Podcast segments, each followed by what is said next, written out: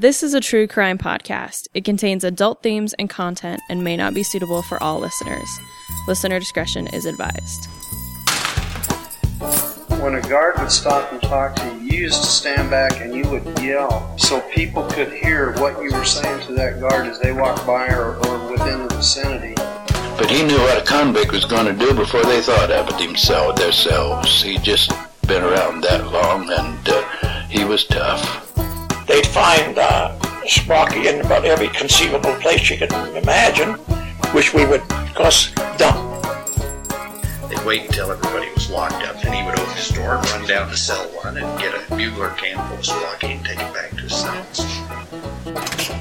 She had a kind of a hypnotic power. There were a great many wild cats around the penitentiary, and most people couldn't get near them. But she would stand in the doorway of the cell house and say, kitty, kitty, kitty, and those cats would go to her. Welcome, ladies and gentlemen, to a very special edition of Stool Pigeon Saturday. My name's Anthony, and I'm speaking to Sky down in Texas. Hello. hey, Sky. Today's guest is someone we've wanted on the show for a super long time. We've got our very own state historian, Hannah-Lori Hein, in the studio today. And I am so excited to be here. We've brought you up so many times in so many episodes, like, we got to ask Hannah-Lori about that. We should have her on the show for this. Yeah, yeah, yeah. So this just happens to be an episode all about something we're all experiencing right now. Let's start just kind of with your background, Hannah-Lori. Can you tell us about your education and how you came to Idaho and became the state historian and I would be happy to. So, I'm originally from Colorado. I'm not born and bred here in Idaho, but I've called Idaho home for the last eight years. Uh, I moved here in 2012 for graduate school. I completed my undergraduate degree at the University of Colorado Boulder, and I studied there with Dr. Patty Limerick. Uh, she's one of, I think, the most renowned historians of the American West, and I was very fortunate to cross paths with her. But once I came to Idaho, I was really focusing my my studies on kind of the cross sections between environmental and entrepreneurial history in the American West. And so through my program at Boise State University, I really had a chance to kind of dip my toes into both of those uh, fields. And I graduated and I ended up working as a consulting historian for about six years with a local firm here in town. So I, I had a an experience in the private sector where I was working in business and we were working with clients and providing litigation support for environmental law. And that experience really allowed me to research all over the country, uh, look at documents and repositories that included the National Archives in Washington, D.C., and College Park, Maryland, down to the small county repositories in, you know, Bakersfield, California, for example. So that research experience was invaluable. And I joined the Idaho State Historical Society team last August, a year ago in August, and I'm so happy in this role. we're so happy that you're here. Yeah, you've brought so much to, you know, I mean, when was the last time we had a state historian? Well, our previous state historian uh, had worked for the agency for close to 20 years, but he wasn't here in Boise. And his role was really quite different. It was about promoting the agency through outreach with some of our smaller state you know entities county historical societies county museums uh, and helping kind of one off on projects and that was an incredibly valuable role that he played but i think the fact that i am here in boise and i have a chance to walk down the road and go visit my colleagues at the old pen it's a really different experience What's kind of your day to day as state historian? Like, what, what does your job entail? My job is managing a lot of moving pieces and juggling a lot of balls of different sizes and shapes and, and weights, if you will. My day to day involves the, the work of a traditional historian. So I, I have time set aside to do research and review historical documents and follow leads. Um, I try not to get too deep into the rabbit holes, you know, because again, I have a lot on my plate. But I also am in a position where I get to support everybody else's work. And that is really what I find most enjoyable about my job is seeing how everyone else has a program or a project that they are passionate about and that they've recognized has value for the agency and uh, will draw an audience. And I get to help them do that work. Are there ways that listeners can reach you if they have questions about Idaho history? Absolutely. So, my phone number and my email address are public knowledge. They're available to the public. It's listed on our website. Um, I do receive a number of patron outreach, everything from uh, university students who are looking for maybe help for an assignment where they maybe need to interview a historian, to uh, a grandfather who has lived you know, in Idaho his whole life and has a question about his property and doesn't know how to answer it. So, those kinds of uh, requests are absolutely welcome, and I answer them as quickly as I can.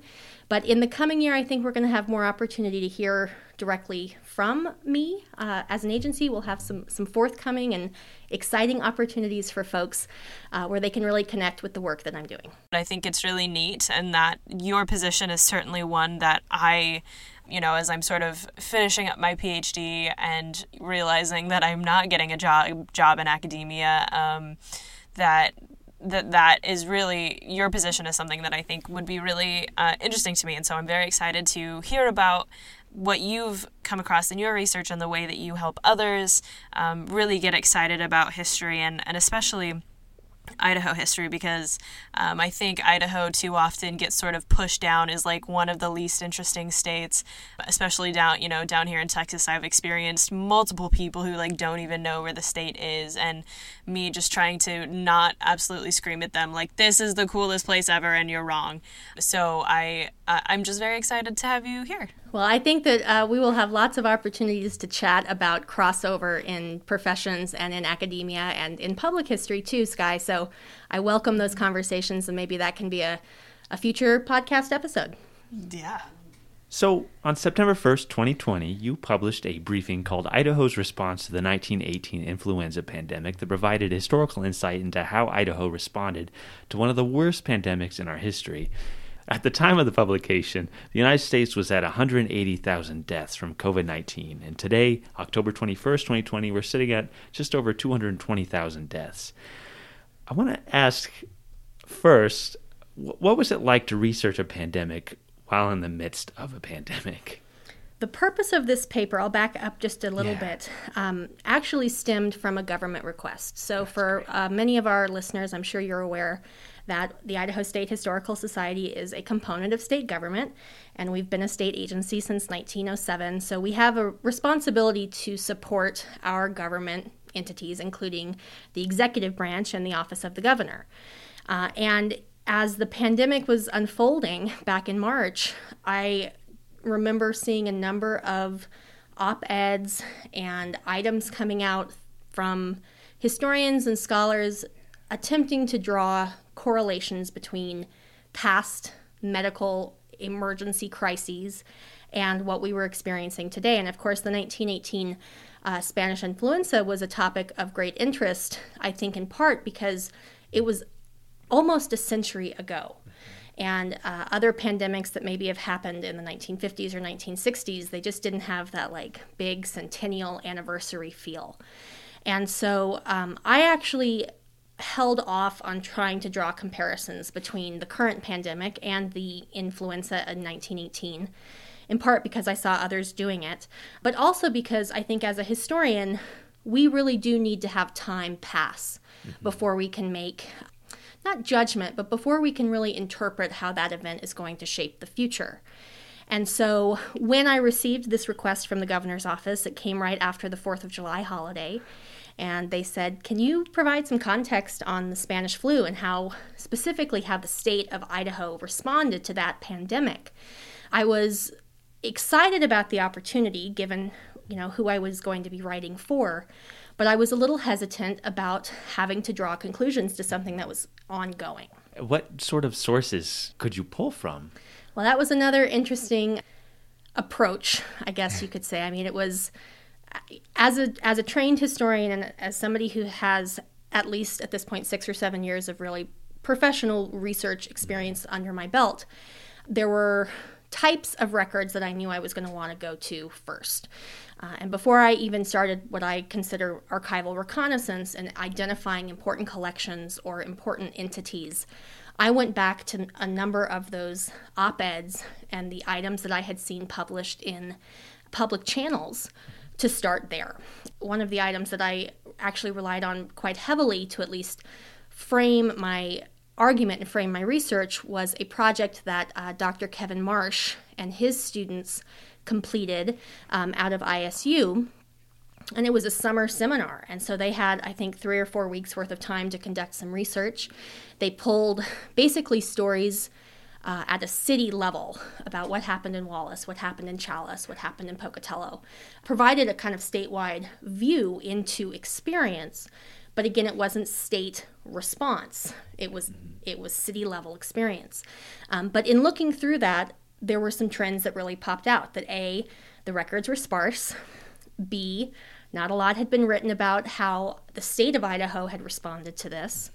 And c that any statistical data that came out of the 1918 spanish flu was going to be skewed simply because of everything else that was going on in the 19 teens. Of course, uh, with efforts in Europe during World War One, uh, and just other, you know, progress, you could say. I mean, we're in the middle of, of a decade where women are fighting to get the vote. There's a lot of public stuff going on in that decade. And so to try to capture accurate data at a time when the primary means of communication was still written letters or telegrams and to move quickly, I, I could just imagine what those challenges were. Uh, so I, I, kind of took that that step back and, and tried to assess where I knew my holes were going to be. And I kind of held that information over to the side. And then I did my archival reconnaissance and I used all of the resources that are available to me here at the Idaho State Historical Society and the amazing staff at the Idaho State Archives in, in getting to the important stuff. And what I ended up realizing was to tell the story of the Spanish flu, I really needed to tell the story of Idaho's public health systems.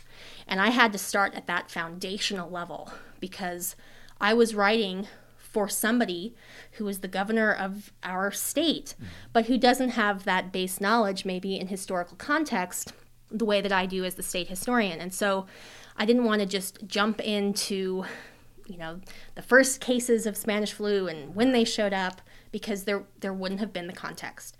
And I think that's really the value that historians can bring to any project, whether it's context for the governor or whether it's to help other, you know, municipal entities make decisions or whether it's to you know, reach the general public so that they have a better understanding of why it is we're making the decisions we're making today. You have to lay the foundation. Mm-hmm. So, kind of back to your question about resources and, and specific collections that I looked at, I went straight to the government records materials in the Idaho State Archives. And of course, that is part of the mandate of our agency is to manage the government records on behalf of the state. And interestingly, in starting to figure out who those big players were, I realized that our state health entities had only really come into existence in 1907. Wow. So we are less than, you know, if you think 1907 to 1918, that's hardly 10 years yeah. To have developed an entire response and infrastructure and framework for managing crises. Mm-hmm. Um, the records that were most valuable to me included the records of the State Board of Health, which was the entity that existed during this time period. But even within those records, there were massive holes. Yeah. And even, um, you know, aside from what was clearly missing, there was documentation that indicated that those records had never been created in the first place. So that was an interesting experience as a historian, knowing that was the public government group that was supposed to have provided the records, you know, for posterity. Yeah. And they didn't have the money to print their reports. wow. So that's that's where my training really came in and I said, okay, where else might this information be? Mm-hmm. And what would be the most reputable source to find it? So, of course, I, I went to newspapers because that always helps in kind of establishing a timeline because you can see how the newspapers were reporting things. And the newspapers confirmed that the State Board of Health was meeting and they were making decisions and they were um, passing motions to try to curb this disease. But I also realized that the other big player in all of this was the State Board of Education. And at first glance, if you're thinking about a medical emergency and a, a health crisis, you're not going to think about how the state superintendent of public instruction is going to influence any of that. Mm-hmm.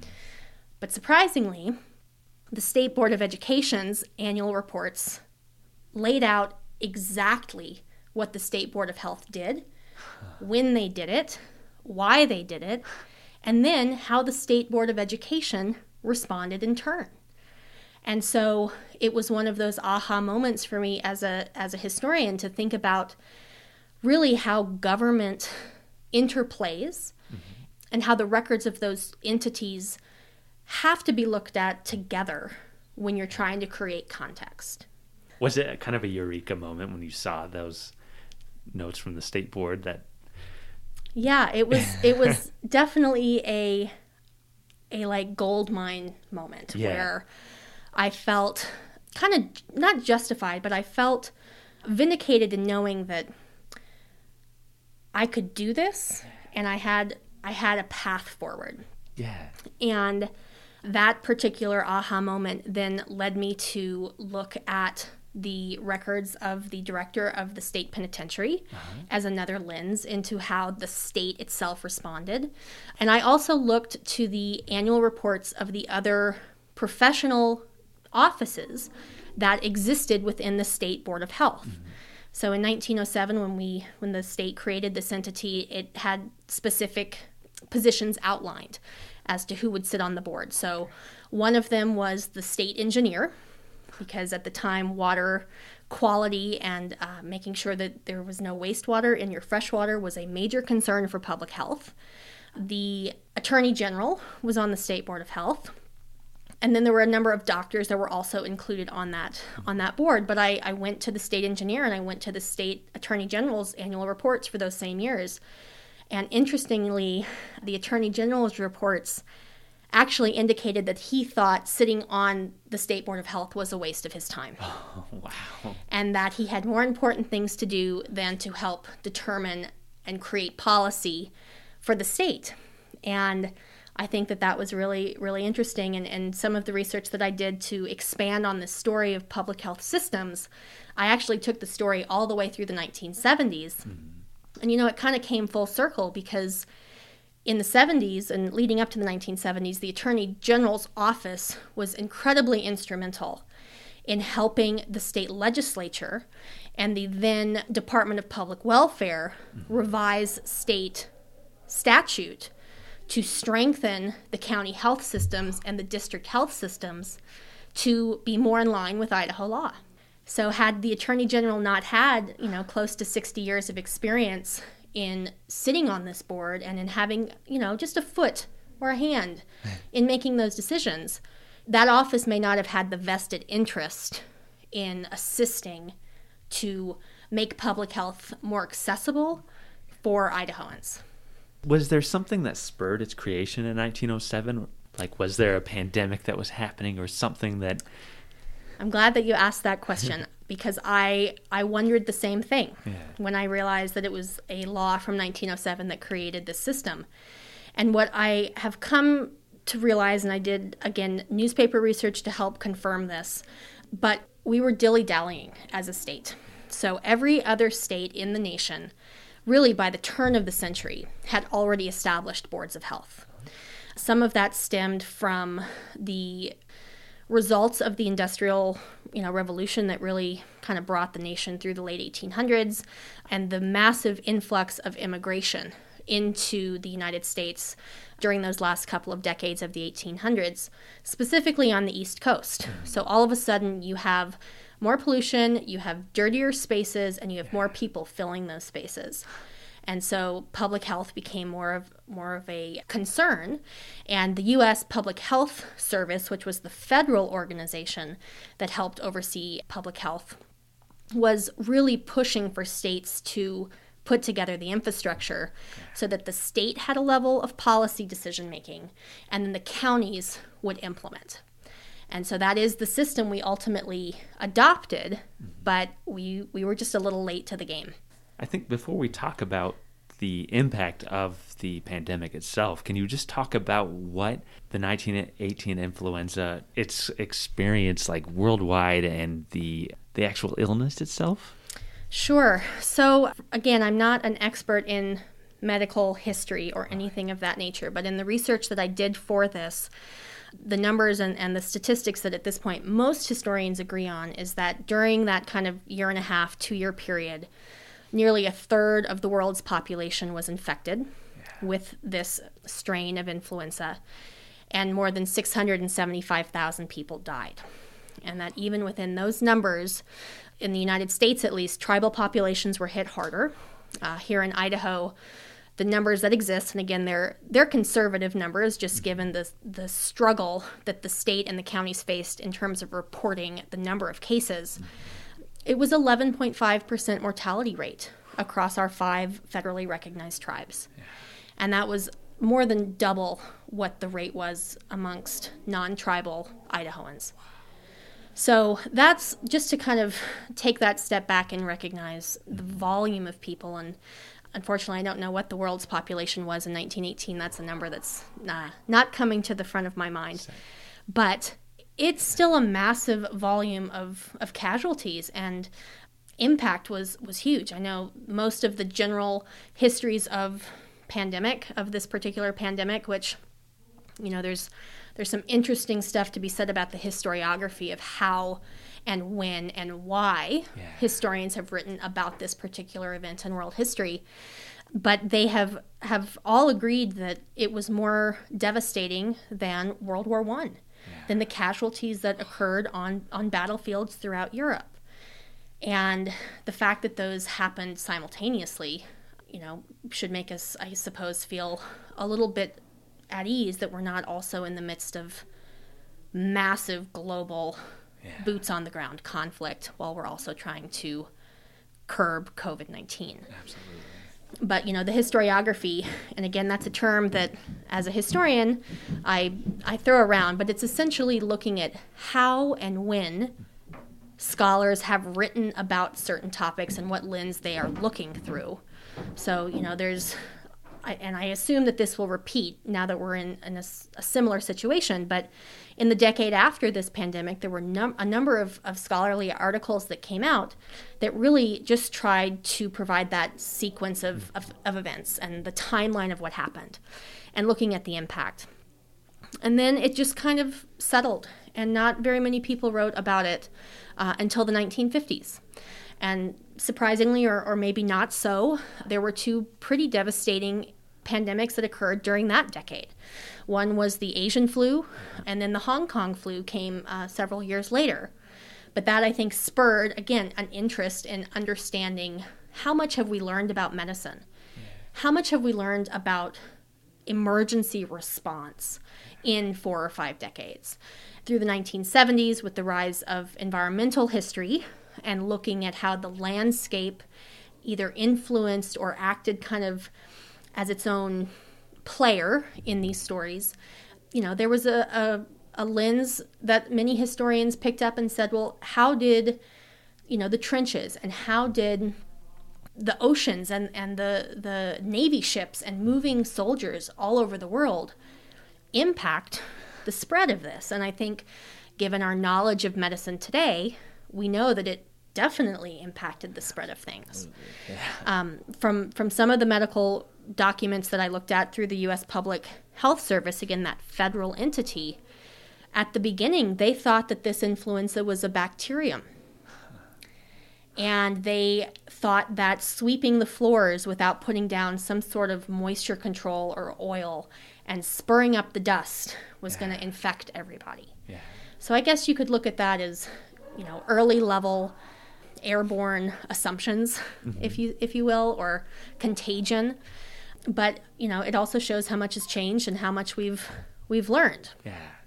Did you find where the disease actually first struck in Idaho and how those those authorities responded? Was there an immediate response? Was it kind of delayed? Yeah, absolutely. So when you look at kind of the trends of, of the movement of cases and how it's spurred and spread around the world, again, we're we're relying on data that is as as accurate as we can believe it to be, knowing that it wasn't very accurate. Mm-hmm.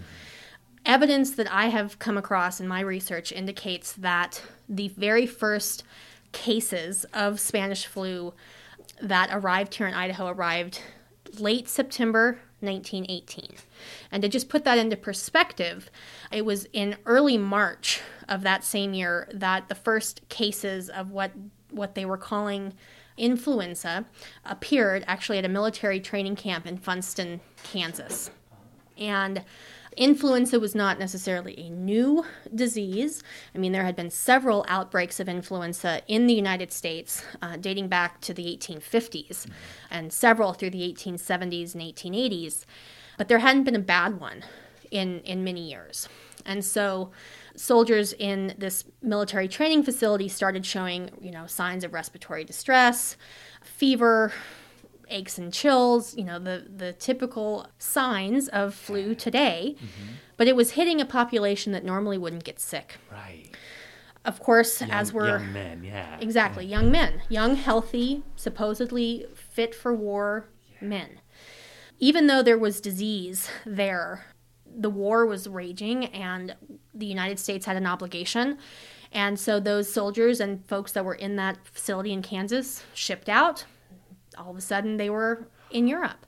And pretty soon after, I mean, through the late spring and early summer, these symptoms and this disease spread throughout Europe, um, and it spread into Asia and uh, into Africa. And there's actually a an Idaho historian named Leonard J. Arrington, who was was really one of the only scholars who I found who had written anything about Idaho and the Spanish flu, and he wrote about it in the 1970s.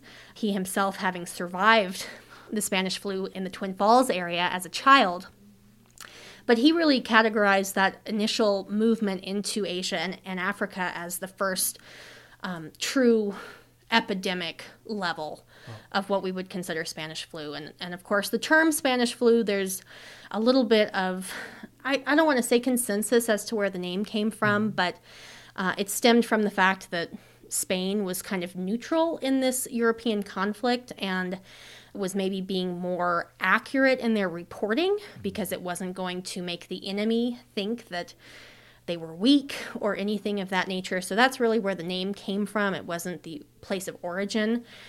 But But it was sorry. Yeah. Uh, it was also called though in Spain. It was called something else, right? Like it was uh, partially.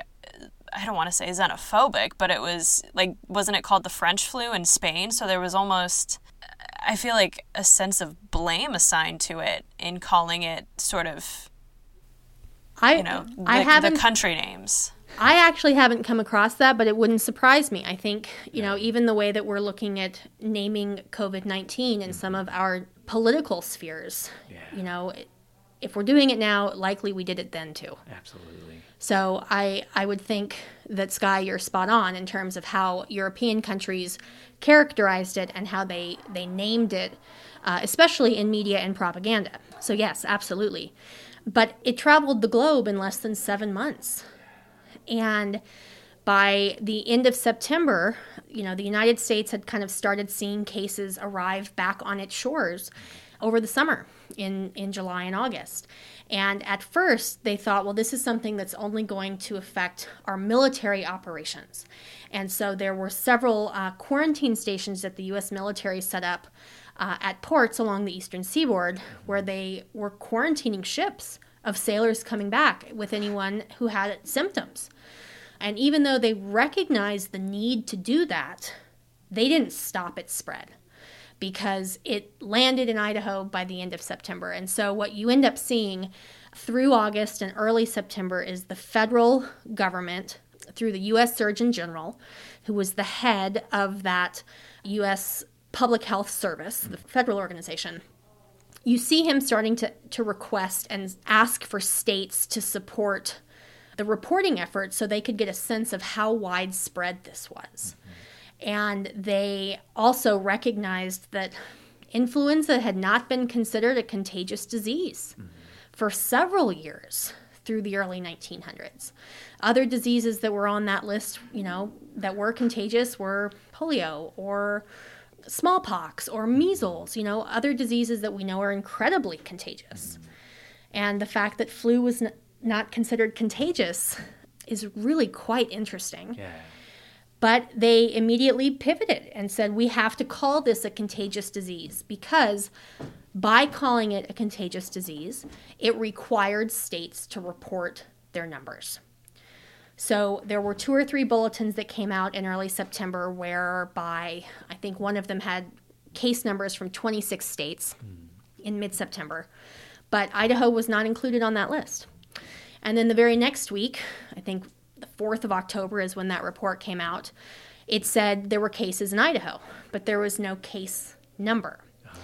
And so this is where, you know, doing this kind of research, I could have spent a year or, or more. I mean, this could have been the focus of my entire career if I had gone the academic route or, you know, even in, in this world. I mean, I could expand on this research by going and looking at the county records at Canyon County because that's where the first cases showed up. And going back to that kind of infrastructure creation that happened in 1907, part of the legislation that created the State Board of Health also mandated that every county also create a county board of health. So we have again the state level policy and then the county level execution. Here in Idaho, the kind of connection between state government and county government is that that's that's the bridge. You know, the next official level of government in the state is the county level.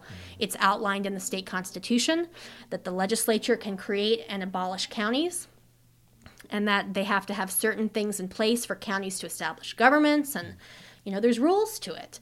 And so by by creating the this legislation, I think it was House Bill 33 that came out during 1907, they said that the county boards of health would consist of the county commissioners, which are elected positions, uh, not necessarily health focused or even trained in medical professions, but that that group of officials would hire or bring on, kind of in a biennial sense, a licensed physician, and that that licensed physician, together with the county commissioners, would serve as the board of health.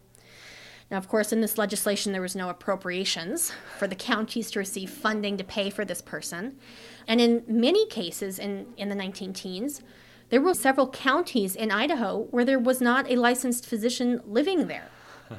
So how can you hire someone if they don't if they don't live there? Right. So in Canyon County, you know, I would have to do some more research to dig into did they really establish their board of health? Was there a licensed physician? Did we get numbers from that county first because those things were in place? Mm-hmm. Or did they appear somewhere else but there was no infrastructure to track it and there was no infrastructure to report it back? But even after that that first inkling of we have some cases, things happened and moved so incredibly quickly. Oh, so within three weeks, by October 18th, the Board of Health came back together and they met in person, uh-huh. again in the middle of a pandemic, but they met in uh-huh. person and they were here in Boise. And there were two doctors, one from Rexburg, one from Boise, and then those other folks that sat on the on the board, the Attorney General, State Engineer. And they basically put together three or four different motions that said this is how we're going to respond to this pandemic. And they were following some of the recommendations from the federal US Public Health Service. But in the records, you would think that something so catastrophic or that something that had so much potential for for harm would have resulted in more than half of a page of notes. And yet that's all that exists. Wow. So they met, they had quorum, which meant there were enough people there to vote and pass motions, and they uh, implemented three or four things. They said, We're not going to sweep trains because they thought stirring up the dust was going to cause contagion. They said that they were not going to allow for public meetings, so they were going to cancel that. They were going to eliminate public drinking cups, which was a thing. So there was one cup that may exist in a restaurant or a public office, and everyone drank out of it. and that they were going to basically watch and, and, and wait, in a sense. And so those motions kind of existed and carried for a couple of weeks, and the county boards of health that existed tried to implement this. And so, again, the newspaper research comes back in to help flesh out this story. And you see in cities across across Idaho, and uh, especially within the county seats, there is major. Well, much like we're seeing today, there are people on both sides of the aisle on this saying we don't need to close things, and then those saying we actually need to close what they suggested we close, and we need to go one step further. Yeah.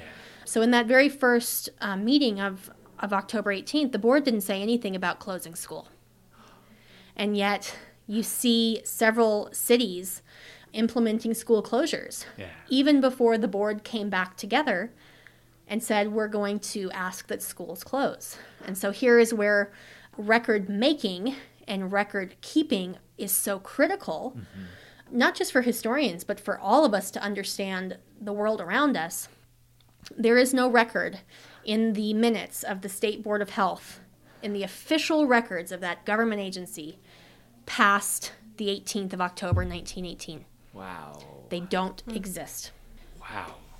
Yes. I feel like that's such a testament to our job as historians. Like I feel like people think that like, oh, surely it's so easy to just go find, you know, X thing or in this case like how Idaho responded, but it's so you have to you can only work with what you have and I I mean it seems astounding to me that there are not records after that, but you know, this is as historians this is what we have to deal with and so we have to come out and be like we don't have any information on this because they didn't there's nothing to find or if if it is it was you know kept in someone's personal papers and may have gotten destroyed or up in someone's attic or we just don't we don't have access to that and it's it's frustrating um, but this is the nature of of doing history Yeah. But I think even within that frustration, there are opportunities, right? So I, again, going back to my approach to this, it was like, okay, there's there's something. The state board didn't just disappear after October 18th, 1918, because the pandemic was raging. It didn't actually, you know, really peter out until the spring of 1919. And even then, there were cases that popped up over the summer of 1919, specifically within those tribal communities. And so I figured, well, there has to be more to this infrastructure story. Like, how did the board make a couple of decisions and then just not make any decisions? And so, what I ended up uncovering again from different records, primarily from the Board of Education and uh, even some of the county superintendent reports, which luckily were printed within the annual reports of the Board of Education, outlining that they actually closed schools for six weeks. And one of the biggest concerns out of that decision was whether or not they were going to pay the teachers. And a lot of these teachers in many communities ended up being the force on the ground that responded with a curative response. You know, they weren't the ones trying to prevent the spread, they were the ones going into the homes of their pupils and helping take care of sick families and sick parents. And yet the state is questioning whether or not they were going to pay them their daily salary. Wow. And you know, even even through the end of the year, here in Boise, we realized that the state efforts weren't enough, and there were non well, we would consider them nonprofits now, but basically community support and volunteer groups that helped on many levels. The Boise chapter of the Idaho Red Cross, for example, basically was the boots on the ground response for not just Boise but all of the Treasure Valley their records, which surprisingly exist at the Idaho State Archives. And there are fantastic minute books that really outline exactly what the Red Cross was doing, you know, revealed some really incredible things. And I think going back to your point, Sky, about having to really dig to find some of these answers, when I searched for influenza or when I searched for 1918 in the records at the Idaho oh. State Archives, the Red Cross stuff didn't come up, Yeah. even though it fell within my time frame. And so I did kind of a systematic review of every donated manuscripts collection at the Idaho State Archives. There are over 2,000 of them, in case you're wondering. Uh, and I came across the Red Cross records. And I, I asked our manuscript archivist, Lace Johnson, to pull those materials, which she graciously did. And I looked at the folder titles. It was a small box, and it said minutes, 1918, executive. And I opened it, and then the rest of the folder title said minutes January through August 1918. And I thought, well, shoot, that is not in my time period. But I'm going to check this book anyways. Yeah. So I opened it up, and it's handwritten and it's bound in leather, and the pages are old and brittle, and they've got that wonderful old book smell. and I went through it page by page, page by page, and sure enough, the first 20 pages of this 100 page book only had executive level meeting minutes on a monthly basis for like the state chapter. And so I kept flipping through and I got almost halfway through and I realized there was an entire second set of minutes in this book that had been pasted in that were not listed on the folder title, that were not listed on the box, and that were not listed in our metadata. And it had the weekly reports of the executive committee of the Boise chapter. And it had the reports of the Home Service Section Committee, which was the group that did the response. Wow. And the chairwoman of that committee was Dr. Alice Pittenger, who was one of the first women doctors in the state of Idaho. She is an incredible woman. She helped found the Girl Scout camp in McCall. She donated all of that land.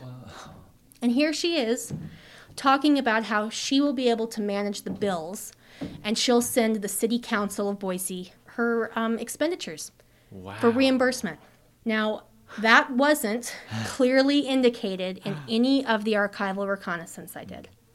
But it showed that between October and December of 1918, while the State Board of Health was supposedly doing something, again, we don't have the records for it, we see how the city of Boise, who was unable to get the support it needed from Ada County, identified a group of people to help make sure that its citizens were safe and they put them to work. And that was an incredible moment. I mean, just talking about it honestly gives me chills. Yeah. Yeah. That's and that's why I love my job. Right. Yeah. Sky and I always talk about that thrill of like finding that one article that finally explains Mm-hmm. what you've been that one hole in your story that you can't quite figure out. And, Yep. Wow, this is huge though. Like it's huge. And you know, now as a again, we are state government and we are supposed to be preserving and promoting Idaho history. That is our mission. Uh-huh. absolutely. So we now have this amazing collection that we know has something in it that is incredibly valuable to helping us make better decisions about today and, and the, in the future. And so we've updated the metadata so that it reflects that we have a, a collection that's intrinsically connected to the Spanish flu. Oh, Hannah Lori, thank you. Yeah, That's yeah. amazing. I, I love know. that. Well, was there ever any sort of like actual lockdown or like mask mandate, anything like that on a state level? So, yes, but again, I, I am hesitant to say with certainty Yeah. because I, as a historian, like to have at least kind of two places that I can go to, to support my, my argument and my evidence. But it does appear from newspaper research, from various newspapers mm-hmm. across the state, that the State Board of Health did continue to meet through the fall of 1918 and they did institute the public school closures for six weeks. They asked that all open air and public meetings be canceled, and they instituted a gauze mask order. It was a couple of, of weeks into that order that they realized that the gauze mask wasn't as uh, useful as a cotton mask. And so after that shift, you see again in the newspapers, much like you see today, clothing companies and boutiques putting in advertisements of you can come and buy your you know trousers and you can buy a gauze mask help us help keep us safe and i think there's also similarities in how they're talking about either following these orders or not following these orders through a patriotic lens. Yeah. Uh, I can't remember the, the city. I think it was Rockland, Idaho, a small, small city. They ended up taking action to close things down quicker than the state board had, had mandated. And in some of the conversation that the, the newspaper printed, some of the quotes, they indicated that they were making these decisions, that the, the city council was making these decisions because there were several unpatriotic citizens who were not following the rules. Wow. And that, you know, that was 1918, 1918, yeah. not 2020. So, did you find a- any really intense, you know, people in the same way that we're perhaps seeing this this year of, you know, it's actually patriotic not to wear a mask and for for X, Y, and Z reason, or was it more sort of leaning toward, you know, we're here to protect each other, and and that's what patriotism looks like, if that question makes sense. Um, yeah, I think so. The, I, I think the question makes sense. Again, I think that that would be a topic that would require a lot more research. Mm-hmm. The newspaper research that I did, you know, when you try to just pull all of the papers from an 18 month time period, you, you get a lot of responses, a lot of results. And I think more than anything, the newspaper research indicated how how the 1918 influenza really adversely affected women across Idaho and that it was looked through, you know, that because women were the caregivers, because women were the nurses, because women were the ones coming into the home to care for the children of the sick families, that there was a an effort to support our women through all of this and that if following the orders meant that the nurses wouldn't get sick, then that was something that everyone should do. Uh, and I think that, again, today, you know, you see how a, a number of, of working moms are now working moms at home and teaching students and trying to do their full time job. And I think any sort of medical emergency throughout history is going to have a, a bigger impact on uh, the female population simply because of the traditional roles that they have filled and that society has expected them to fill. But from that patriotic lens, you know, I think if that pandemic had lasted longer, we might have seen more of that. You know, in comparison to what we're experiencing now with COVID 19, we are more than six months into it. And in 1918, this influenza was kind of dying down at the four month mark. And so it was a little bit different. And the strain and stress of ongoing uncertainty probably didn't weigh as heavily then um, as we are feeling it today, just because we've got an extra couple of months that we're that we're in this.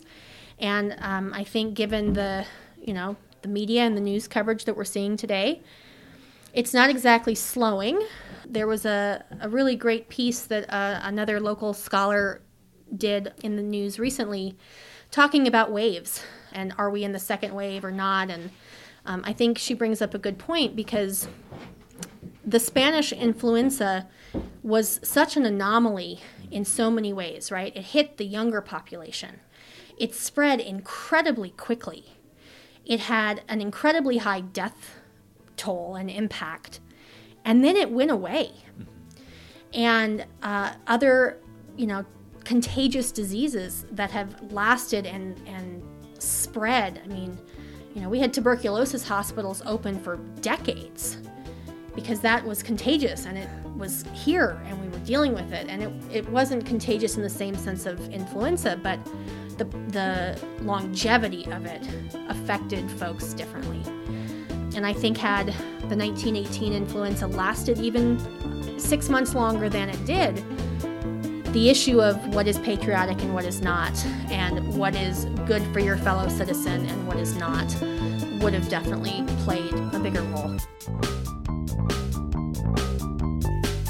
In 2021, the Idaho State Historical Society is celebrating 140 years of service to Idahoans as the trusted source in protecting Idaho's historical places and artifacts and sharing its stories. The Old Idaho Penitentiary became part of the Idaho State Historical Society in 1975. As a part of the commemoration, the Old Idaho Penitentiary is committed to bringing you 140 unique stories about the people who worked, lived, and served time at the site through this podcast and the events and programs scheduled throughout the year. The Capturing 140 storytelling program offers a unique glimpse at lives filled with hope and despair and the enduring triumphs and tragedies at Idaho's only penitentiary from 1872 to 1973. Stay tuned.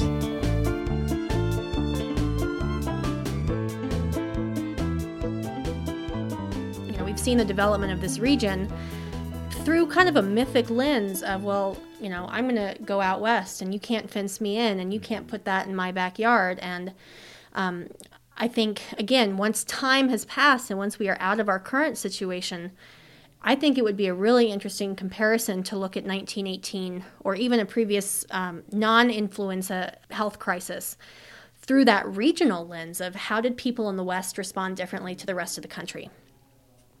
I think had everyone who was an elected, you know, leader or a city official had more context as to how did this happen 100 years ago Right. we would not have waited as long to implement some of these things or on the flip side we would have let them be enacted for a longer amount of time and we would have i think had had the the evidence to say we're doing this because of Absolutely. Yeah. We've learned from our mistakes. We have seen how they did this in the past and how they got through it.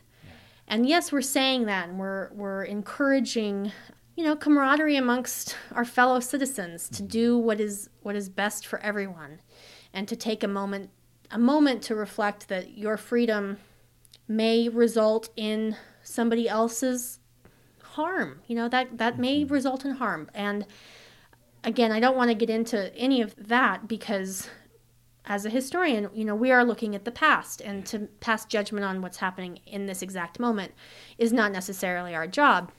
But again, I think it just speaks volumes of how important it is to make sure that you have the right people at the table when crises show up, mm-hmm.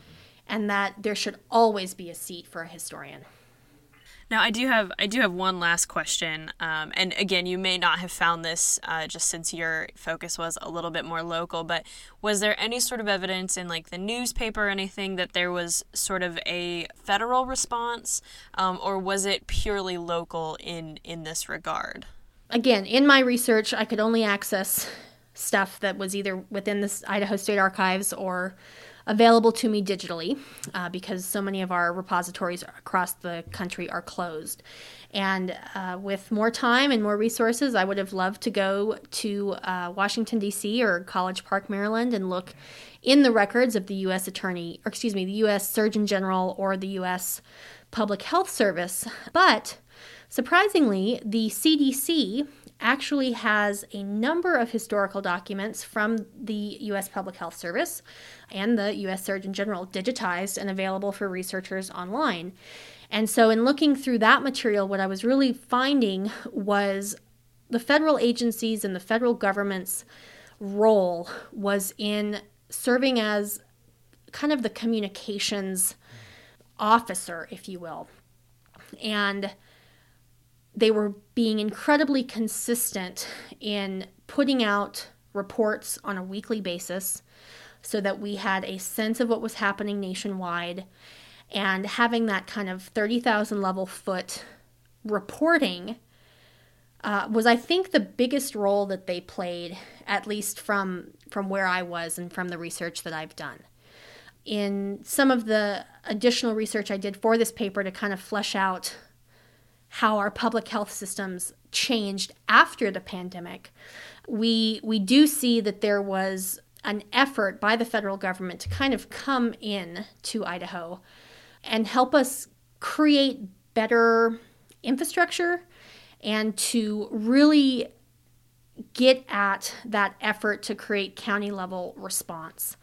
Uh, in fact, there was a report in the Idaho State Archives um, under the collection of the Department of Health and Welfare that was just a again a lucky find. It wasn't necessarily outlined on the finding aid or in the metadata, but it was a report from a US representative of the US Public Health Service from the late 1920s who came in and did a full assessment of our public health systems. And he identified that we weren't ready to respond to a public health crisis. And this was in the 1920s. So I'd have to go back and look at the source documentation, but I, I want to say I'm, I'm remembering that it was before uh, the stock market crash. And so knowing what that did to the country and what, what the Great Depression did in terms of providing access just to general nutrition and you know how children experienced malnutrition throughout the 1930s and how there wasn't opportunity for sanitary places to live and food and all of that you know we we had at that point almost 10 years of experience in dealing with 1918 and yet the federal government still thought we had some some work to do. Interestingly, out of that report, we we see that Twin Falls County was the first to kind of say, "You're right. We need to do this a little bit differently." And they actually created the position of a county nurse. First county to do so, and it came in in the 1920s. And following that effort and really paying the county nurse to, to do her job, other counties followed suit. And then that then led to the creation of kind of multiple county health units, which is the precursor for our um, health districts today.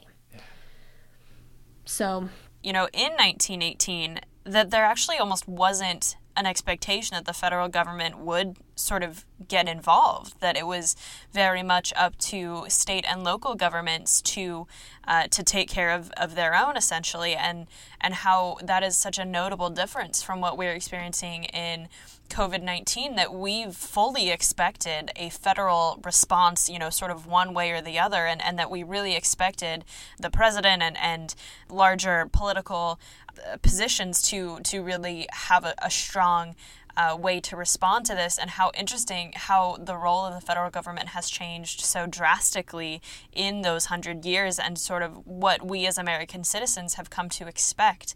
What we end up seeing is in the trajectory of 100 years of public health response nationally. You know, there there was an expectation in the, in 1918 that these women's groups would really kind of step up and support. Mm-hmm uh, and whether it was the Red Cross or the junior leagues or sewing groups, I mean, sewing groups were like a thing in every single city across the United States at the turn of the century. Or music groups, I mean, women's clubs emerged between 1890 and 1910 in massive numbers. And those groups of women were typically some of the first responders. And that was almost an expectation because they had built an opportunity into that club life so that when crisis struck or when there was a need, they were basically proving to their husbands and their brothers and the rest of society that they had a role to play. Mm-hmm. Whether they did it intentionally, you know, I think that that could be a research paper in and of itself. And then to, to see that expectation, to your point, Sky, totally shift over 100 years to, to this expectation of no, it's a federal top down instead of a grassroots up approach. Should should I think make all of us take a step back and think mm-hmm. what's the most feasible? And should we really be relying on a federal response when our population has, you know, grown exponentially over a hundred years?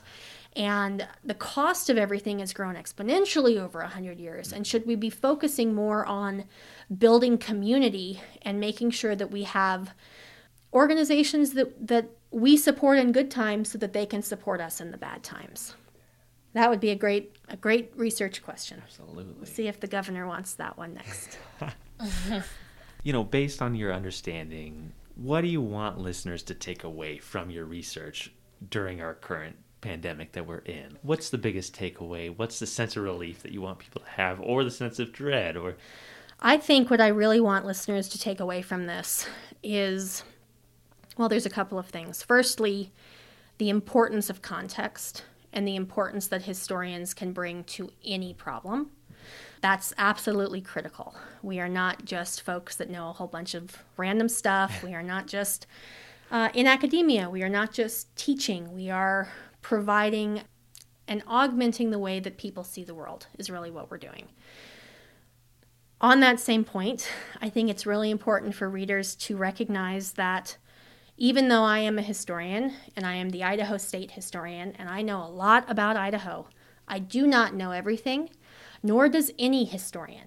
But that really what we have is a very distinct set of skills and very specific training to know how to answer a question, how to formulate an argument, how to support that argument, and how to do it in a reasonable amount of time.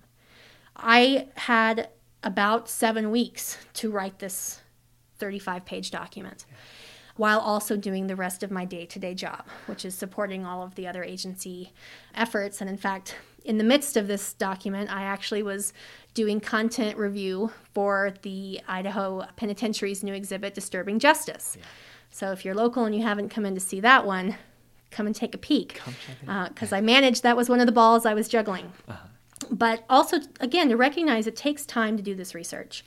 And that if you have a question about something and you're in a position where you need to make a decision based on this context, come to us as quickly and as, as soon as you know you're going to need help so that we have enough lead time to really develop the context and really do the research to answer the questions. So that's just kind of from like a process perspective. In terms of what the context actually says, I think that this this whole story should give everybody hope because much like we're experiencing now where we are in a life and a, day-to-day uh, existence with a lot of uncertainty and, and a lot of risk we can look back to the idahoans of 100 years ago and see that they did it too, and they came out of it. And what was most important about how they came out of it was that there were efforts to remember it. And there were diaries written about what it was like. And there were photographs taken of everyone in their masks. And we're doing some of that collecting now. And it's incredibly critical because in 2120, 100 years from now, there's going to be someone else in my seat and there's going to be someone else in your seat, Anthony, and there's going to be someone else in your seat, Sky, and they're going to be saying, How did they do it? Yeah. How did the old pen still operate? Were, were they really open? Were there folks coming through the door? Wow, look at how they kept everyone safe. Uh-huh. Look at the materials we have in this amazing collection at the Idaho State Museum.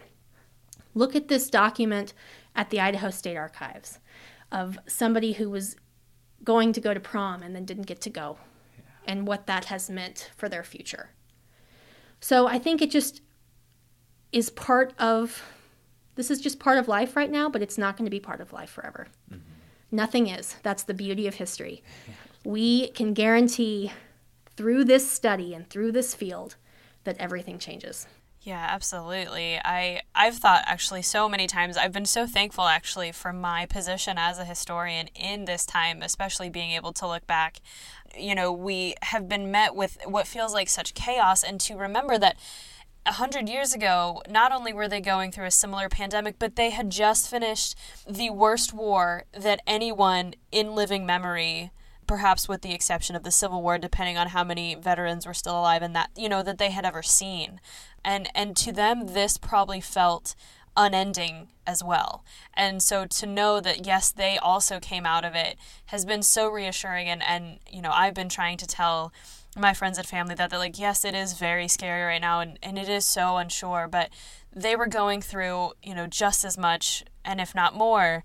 Um, and that people through every instance in time, you know, the Great Depression probably felt like this and World War II probably felt like this. Like we can do it and and I so I very much appreciate that sentiment and want to plug if you're interested in history and you've got you know if you're young consider becoming a historian um, there's not been a more fulfilling task in my life honestly than working as a historian and, and all that to say i agree with you and um, you know we'll, we'll all be okay we'll figure it out we'll get through it yeah, and if you're having doubts about the world, find a historian and talk with them. You will feel better. Absolutely. I promise. Hannah Laurie, can listeners find your brief anywhere? So currently, I am working with the Association of State and Local History to try to get this published. So until we figure out the best route to take it, um, I am holding some of it back. But if there's interest from any of your listeners, I'd be happy to talk with them more. Maybe we have a second episode of this, or we can put some of the content out through our various social media channels. This has been a lot of fun and um, so great to learn uh, about Idaho's uh, response. So thank you very much for coming and talking about it. And I've uh, I've en- really enjoyed this. I was a little nervous coming in. I mean, I reread my paper and I felt prepped, but I think with any new medium or new interview process, it's like, okay, am I going to have the answers? But this has been fantastic, and I I would love to come back on for something else. Absolutely, we'll have you back anytime, Anna Lori. Great. Seriously. I, th- you know, the only other thing that I think we should also recognize in all of this is going back to the government component, and that in the 1918 influenza pandemic, there were changes passed through legislation that affected the way the rest of the health systems developed. Um, and even the way the rest of, of industry developed in some cases. I mean, what really came out of the Spanish flu, at least here in Idaho, was an adjustment to how the state characterized and credentialed nurses.